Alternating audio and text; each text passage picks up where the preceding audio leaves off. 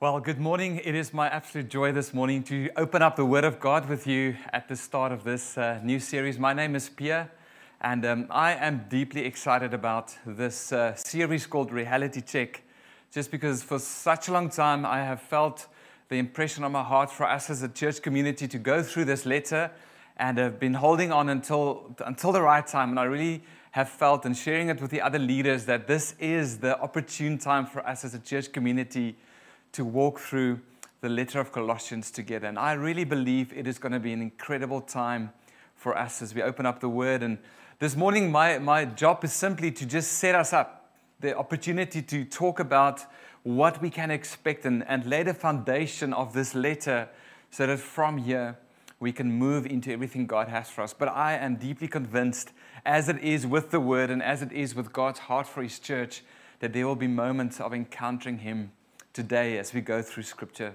together. When last did you have a reality check moment where you needed to consider a few things and think about it, and perhaps act on some stuff, and maybe just make sure that stuff is real or in place or true? Maybe a conversation that, that you had recently that gave you that reality check that you needed. Sometimes reality check is there to get us back in check Sometimes it is there to help us reconnect to the things that really matters most in life. A reality check is also there to help us see what we believe and to ask the questions around it. Is it true? Is it even real? Is it actually so? And for ages, humans have tried and tested the boundaries and the truthfulness of reality. It's like the eight year old version of myself who wanted to make sure that reality says chickens cannot fly. So I was like, well, I'm going to try and test this reality. So I was in our backyard in Pretoria where I grew up and uh, found one of the chickens from the chicken fold and I took it to the middle of the, the, the, the outside space out on the lawn and I said, chicken, I'm going to make sure reality says that you cannot fly, but I want to see otherwise. So I took this chicken and with all the strength that an eight year old boy had, I threw this chicken five plus meters into the air.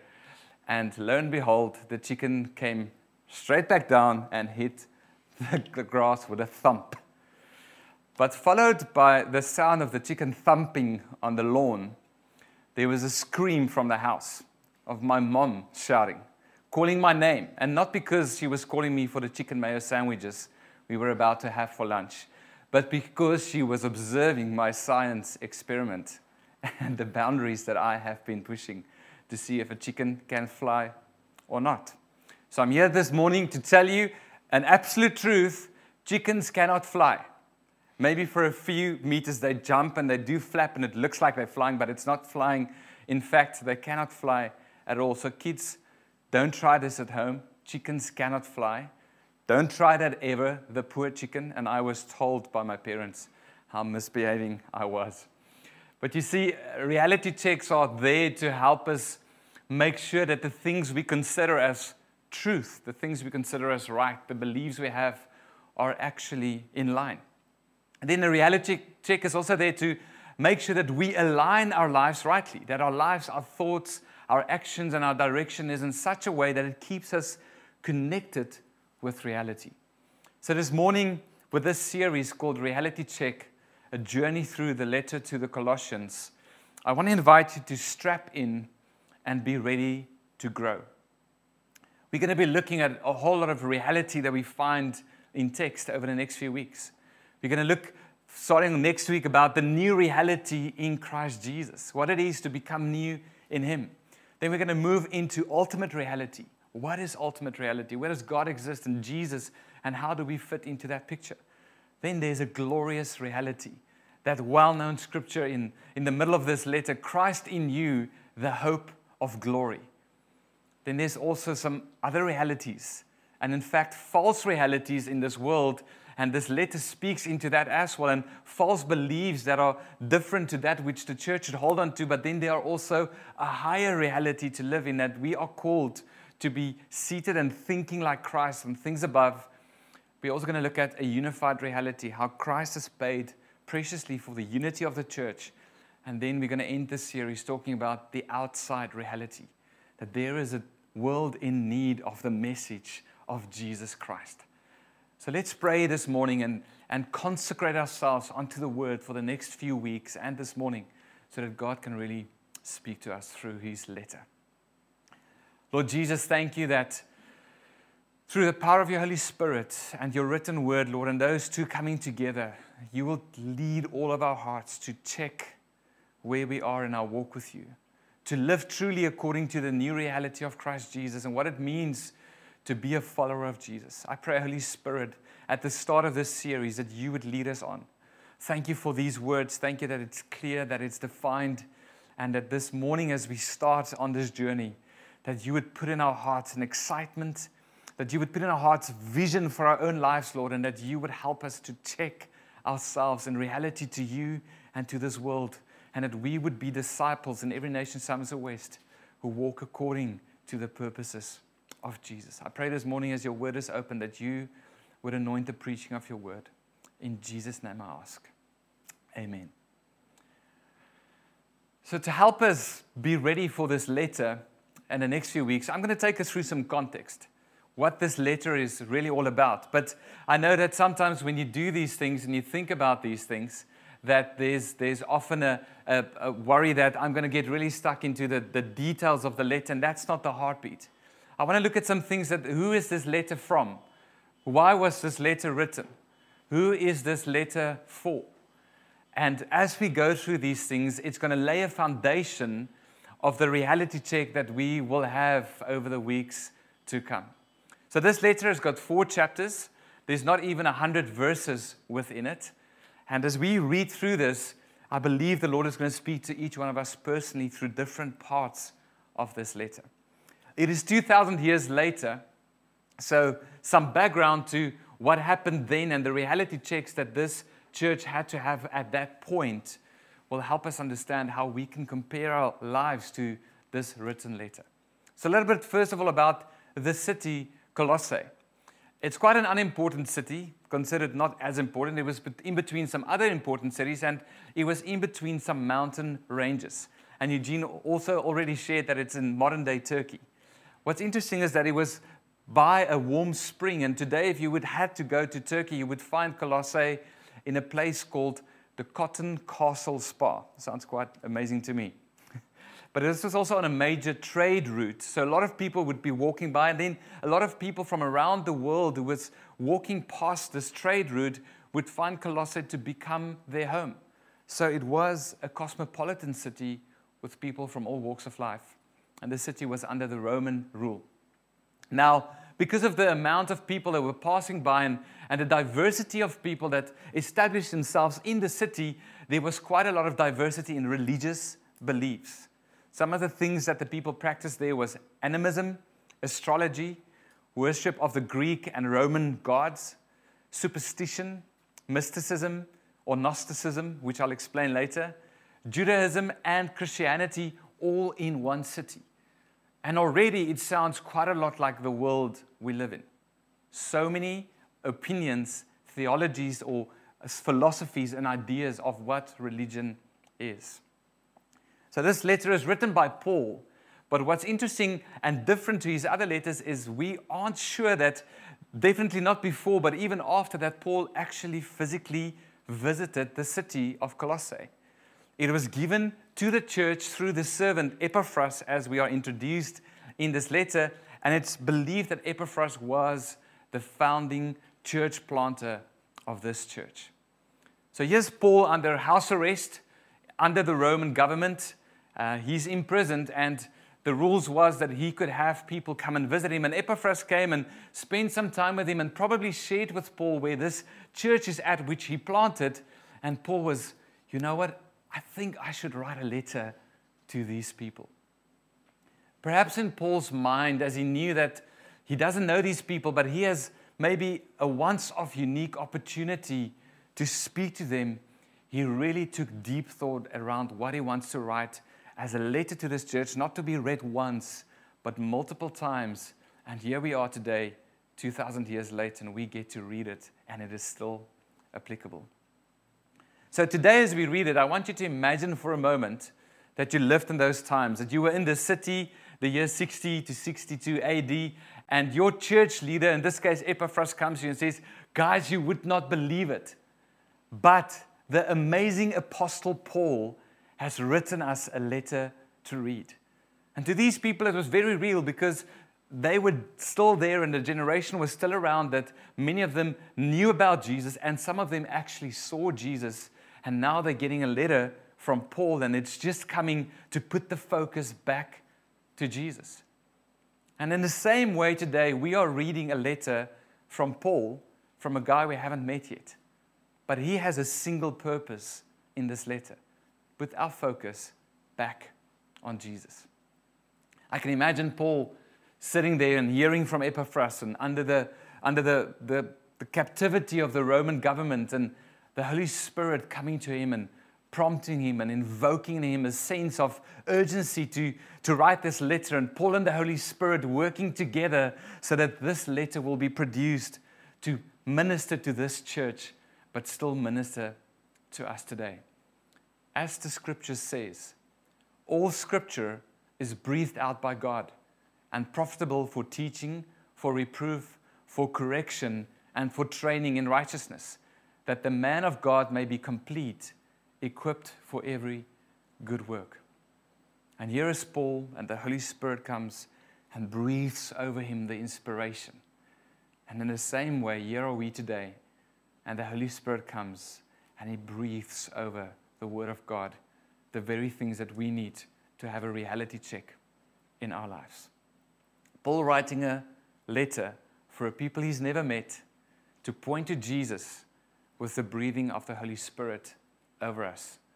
That's exactly where we are positioned at the start of this journey. It sounds like you and me today. It is still a deeply relevant letter, and we're going to find out in a few minutes exactly why. So let's ask the why question. Why was this letter written? when we understand Scripture and, and especially the epistles and the reasons behind the, the, the, the letter that was written, we understand how to interpret the Scriptures better. I believe it was written for many general reasons, like encouraging the believers in their faith walk. It was written to remind them of Jesus and what He's done and the cross and the gospel. It was also telling them what to believe and how they need to conduct their Christian lives. But over centuries of studying Scripture, the, the commentators on Scripture and the theologians and, and those who lead the church have identified that this letter was probably written because Colossae and the people of this church was under threat. There were two deeply concerning threats against this church. Now, before you think it's going to be one of those kind of mornings where we're going to be looking at some threats against the church, we're going to be quickly there, but we're going to, faster than that, move through the threats and get to the solutions this morning.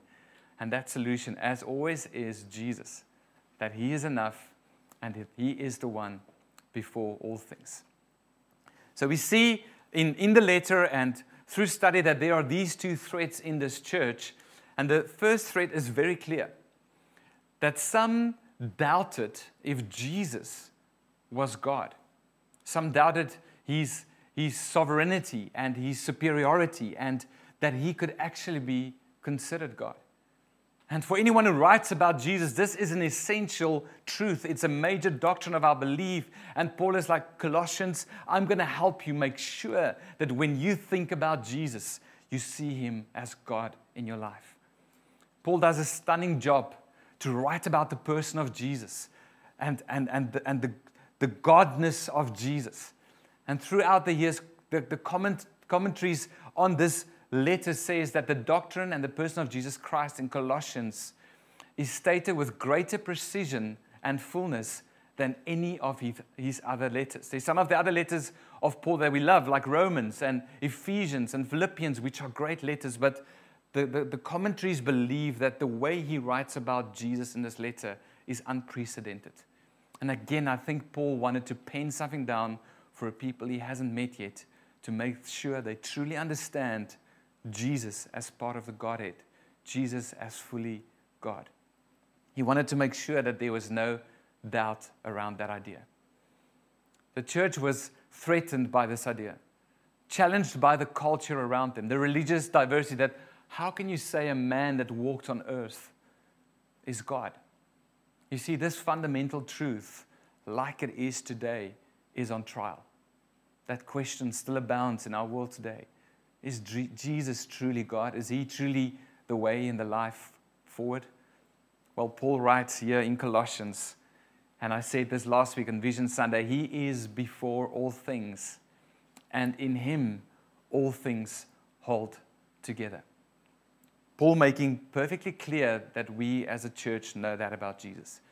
And we're going to look at that a little bit more in a moment. But the second clear threat that this church was under is that there was some other guys around the city or around the church that had this idea of different mysteries or messages or newfound revelation, almost like they have found an, an otherness to God and a newness to God, and like they are the secret society that could teach some other things different to the pure gospel of Jesus Christ.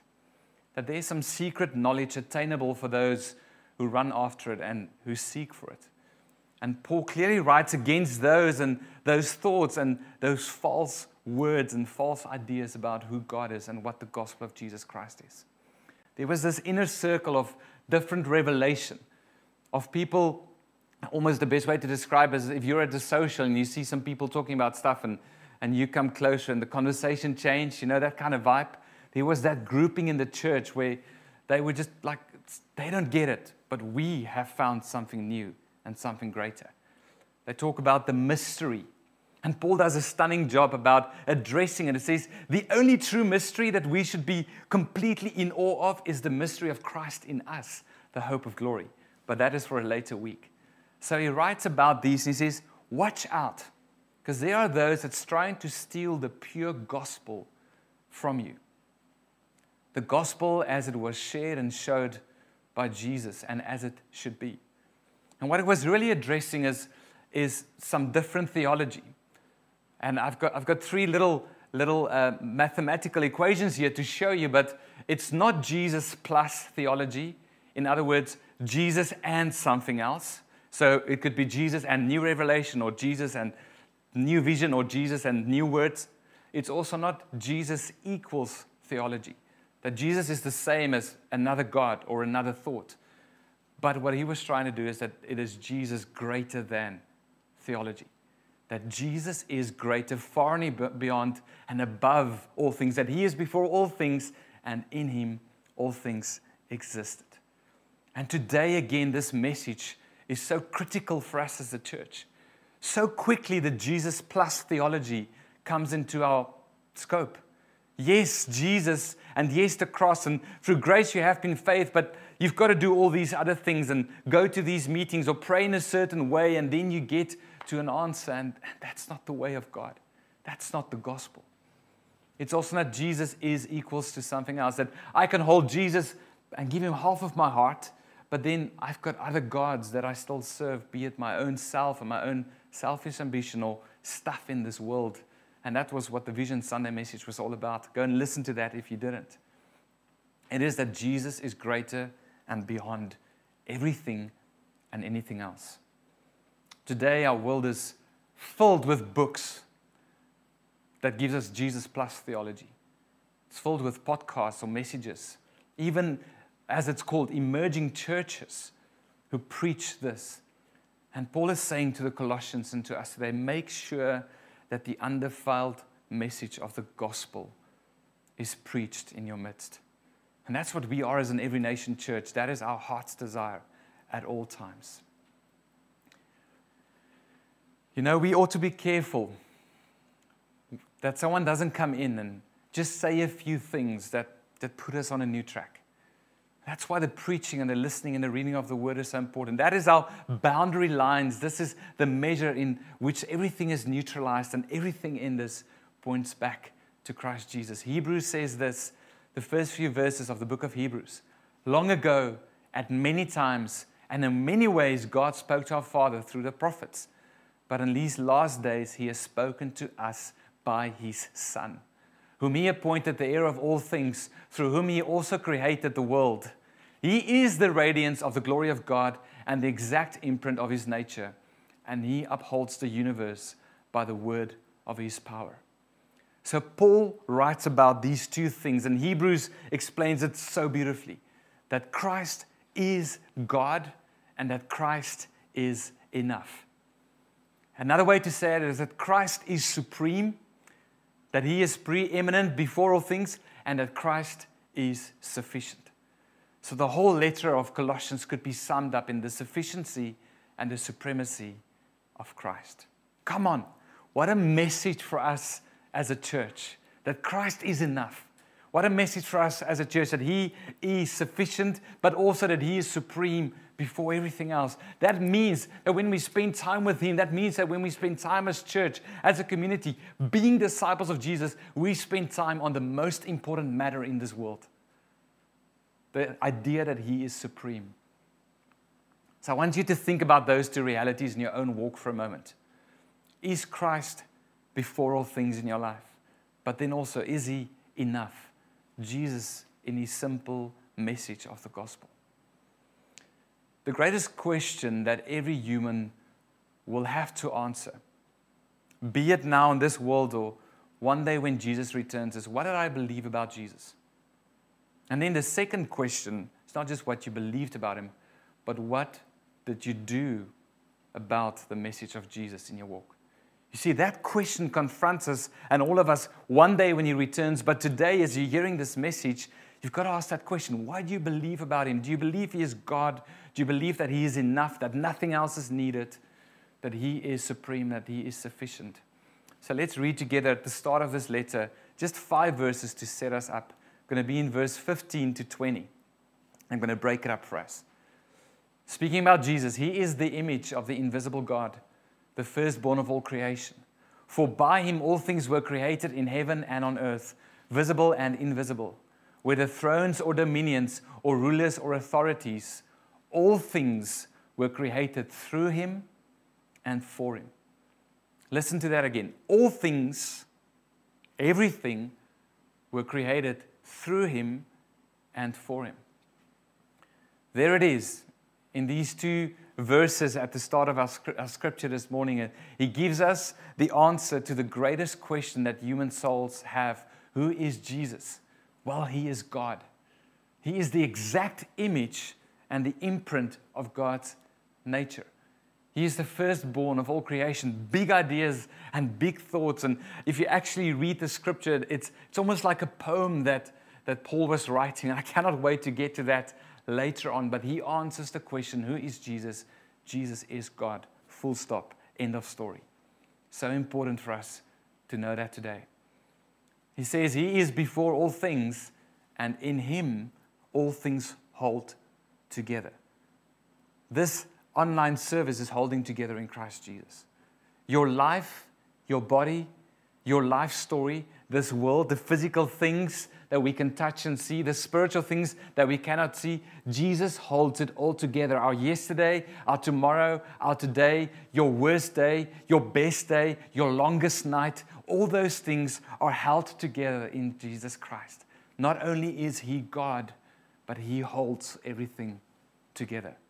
To the church in Colossians and to us today, what a deep seated truth we've got to hold on to that He is busy holding this whole world, which seems like it's falling apart, completely together. He is the beginning, it says further on, that in everything He might be preeminent. So just read that again. He is the beginning. So the beginning back to Him, or going back to the beginning, we'll always find Him, so that in everything He might be preeminent, for in Him the fullness of God was pleased to dwell. And there again, the question is answered Who is Jesus? Well, he was at the beginning, and the fullness of God has dwelled in him. So, no doubt that Jesus was maybe less than God, he was fully God. And such a message for us today. Now, you see, our human response try and grasp this idea of, of Jesus and his bigness. And sometimes all it leaves us with is a moment of being speechless or an awe and adoration but there's an important thing, and I'm going to conclude my message here this morning. If Jesus is God and He is before all things, how should we then live? How should we apply this idea. And understanding that He is God and that He is enough, and, and speaking against these threats, Paul is so clear in how we as Christians ought to walk. That He might be larger than life, transcendent, preeminent, but that He's also present, close, near, that He is immanent, not just transcendent, but immanent, and that He is enough to you this morning. See, that passage continues with these words Through Him, through Jesus, to reconcile to Himself all things, whether on earth or in heaven, making peace by the blood of the cross. And right in that moment, making peace by the blood of the cross, the big idea of Jesus becomes deeply personal. And not only the questions that we have to answer is who is Jesus and what am I doing with it, but what does it mean to me today? That He is the cosmic, almighty creator, but He is also the close, peace bringing reconciler. He's come to bring peace through the blood of the cross. So, our reality check this morning is not just answering the question who He is, but I believe our reality check moves through that question to probably, to the human soul, the deepest questions that human ask Who am I and what am I here for? The big questions in life. Who am I and what am I here for? Our passage read this All things were created through him and for him. You see, there is the answer. You are God's creation. You were created through Jesus Christ. And your question is answered. Who am I? Well, you are God's creation. You see, knowing Jesus helps us know ourselves better and who we are. What am I here for? Well, you were created for Him. All things were created through Him and for Him. And our second question is answered Who am I? You are God's creation. What am I here for? You were made for Him, for His glory in this earth and to live for Him. Whether you're a dad, a student, a teacher, a quantity surveyor, an undertaker, a designer, an artist, whatever you're doing physically in this earth, you were made through Jesus and you were made for Him. So it doesn't matter getting stuck so much in the nitty gritties of life as long as we have this understanding that He is God, He is before all things, and the best way to answer to that is by responding with our lives and saying, You have made me. I am fearfully and wonderfully and supernaturally and perfectly made in your image because I was made through Christ Jesus, the firstborn of all creation. I exist from that place. So, therefore, Jesus, I want to also understand that existing from that place means that I exist for you. And all that really means is to say, God, all of my life belongs to you. And that is the reality check we need to have daily in the way we live. The reality check we've got to ask ourselves every day do I understand that I am in Christ Jesus. We're made through Christ Jesus, that I am with Christ Jesus in God. We're going to get to that later on, but all these amazing places of who we are. But then also, do I understand that whatever I do today, it is for Him? All things were created through Him, and all things were created for Him. We are yet to discover over the next few weeks that we are in Christ Jesus, our position, that He is in us that He in us, together we are in God. Big ideas. That we are hidden in God. That Christ in us is the hope of glory. That Christ in us is the greatest mystery that humankind has ever seen. And it's much better than any mystery or idea that elemental spirits, Colossians says, or this world can conjure up. But today I want to settle with these questions once more. Who is Jesus to you? Is he fully God? Do you hold him there and do you esteem him there? And then move through that question Do you hold him before all things? If he is fully God, we ought to hold him there rightly. But it's the big idea questions, the real personal ones is Who are you? Have you found your identity in Jesus Christ? Have you made sure that you understand that you were created in his perfection by him, even with your your, your own faults, and, and, and our human bodies are fallible, but He's made you perfectly, supernaturally, wonderfully, and fearfully. and He's made you for a great purpose, and that is to live in Him. And that's the reality check that we should have at the start of this series. So this morning, Holy Spirit, I pray, as we opened up your scriptures, as we start this journey and, and see Paul's intent in writing this letter, that you want to elevate our thoughts again around the, the greatness of Jesus. But not just that, you want to speak to us personally about how we respond to that. We thank you for that this morning. Lord, I pray if there's anyone this morning hearing this message who do not understand who they are in Christ Jesus and they do not understand what it is to be made for Christ Jesus, that you would help them discover it today, that you would help them discover it this moment, and help them discover it this week.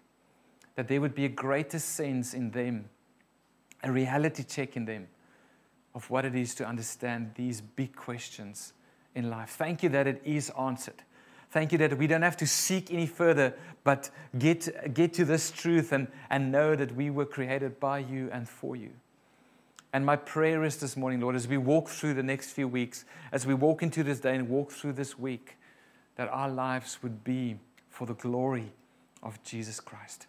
I also pray, Lord, if there's any threat against our faith, be it human threat and philosophies against us, or be it threats of understanding things wrong, Father, that you would show us what those threats are, that we would get into your word, that we would discuss the matters of the gospel, and that we as a people will be kept safe in our journey of following you. And I ask all of that this morning in Jesus' mighty name. Amen. Well, family, that was just a start. And as Eugene said in the beginning, we want to encourage you to take this further. Starting this week, we will be sharing material again for our connect groups, our small groups to go through, to discuss these ideas, and really to, to talk around these questions Who is Jesus? Who am I? And what am I here for? And I want to encourage you there's opportunity this week to be the church, to live in that place of worship we were created for Him. It's through our prayer meetings, through our time of connect and uh, don't miss out on these amazing things. If you were here this morning or maybe hearing this message later on and, and you have a sense that someone's got to pray with you or maybe take some of these thoughts in discussion further, we would love to do so. We have a whole team of, of leaders that are there to spend time with you and help answer any questions. So please do reach out. Our WhatsApp, WhatsApp number is that place. On the other side, someone on our team will get the details and forward it to our leaders, and we would love to be in touch with you. As you go out this week, be blessed with the ultimate revelation knowledge that Jesus is God, that He is before all things, that you are in Him, and that through your life you can bring glory to His name. Love you guys, and see you again next week.